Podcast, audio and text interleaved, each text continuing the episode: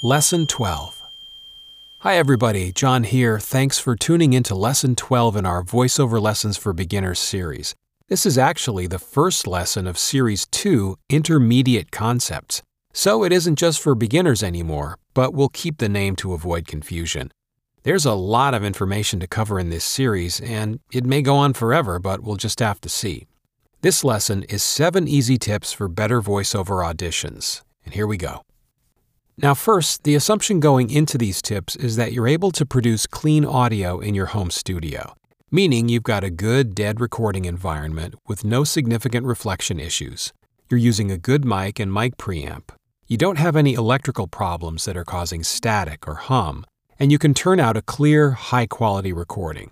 If you're new to the series and confused about any of that, check out episodes 7, 9, and 10 from Series 1. All right, tip number one. When slating your audition, which means stating your name at the beginning of the recording, or once in a while at the end, which is called a backslate, state your name only unless they ask for something else, which would typically be the role you're reading for, your agency, number of takes, and so on.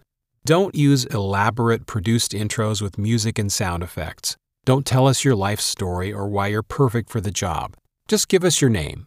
Or maybe, Hi, this is your name, if they haven't given specific instructions. But if they say slate name only, just give them the name. I rarely slate anymore except when specifically asked to do so, as a lot of clients find slates annoying.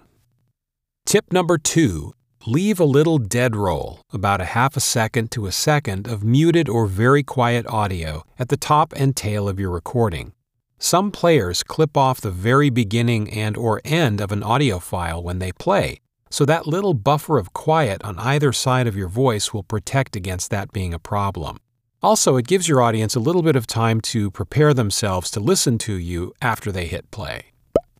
Tip number 3. Submit multiple takes when appropriate. If your audition script is short, or when you've got more than one read you think could work for the project, or when they specifically ask for multiple takes, go ahead and submit more than one read. Just make sure that the reads are truly different from each other and not just slight variations on the same read. But if they say one take only, just give them one take. Tip number four stay within time limits when applicable and reasonable.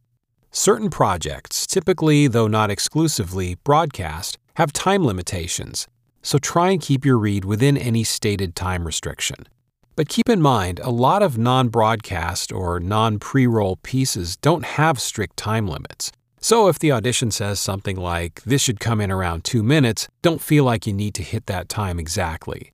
In fact, for longer scripts, I usually only record about 30 to 45 seconds for the audition anyway, unless they ask for more. Many audition scripts are works in progress and will probably change anyway before the final script.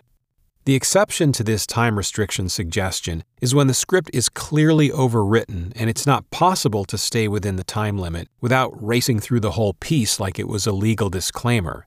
In this case, just read it at a comfortable pace that feels right for the spot. The client is going to have to rewrite it anyway.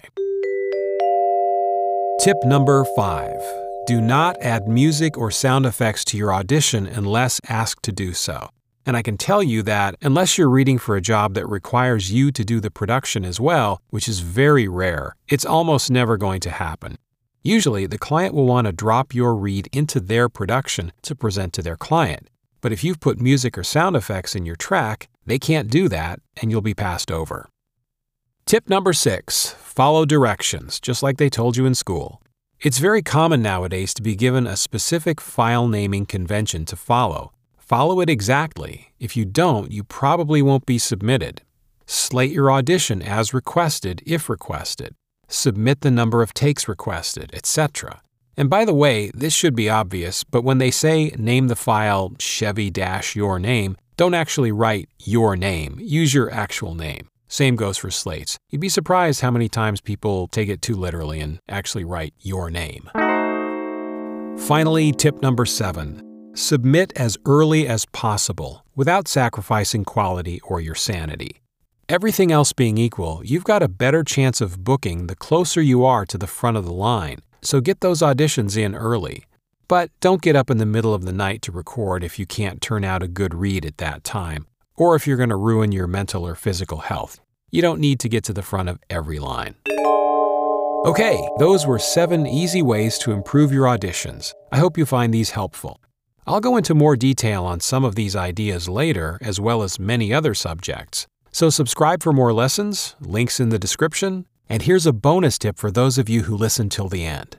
If you record your audition and you edit it and you listen to it and it stinks, do it again.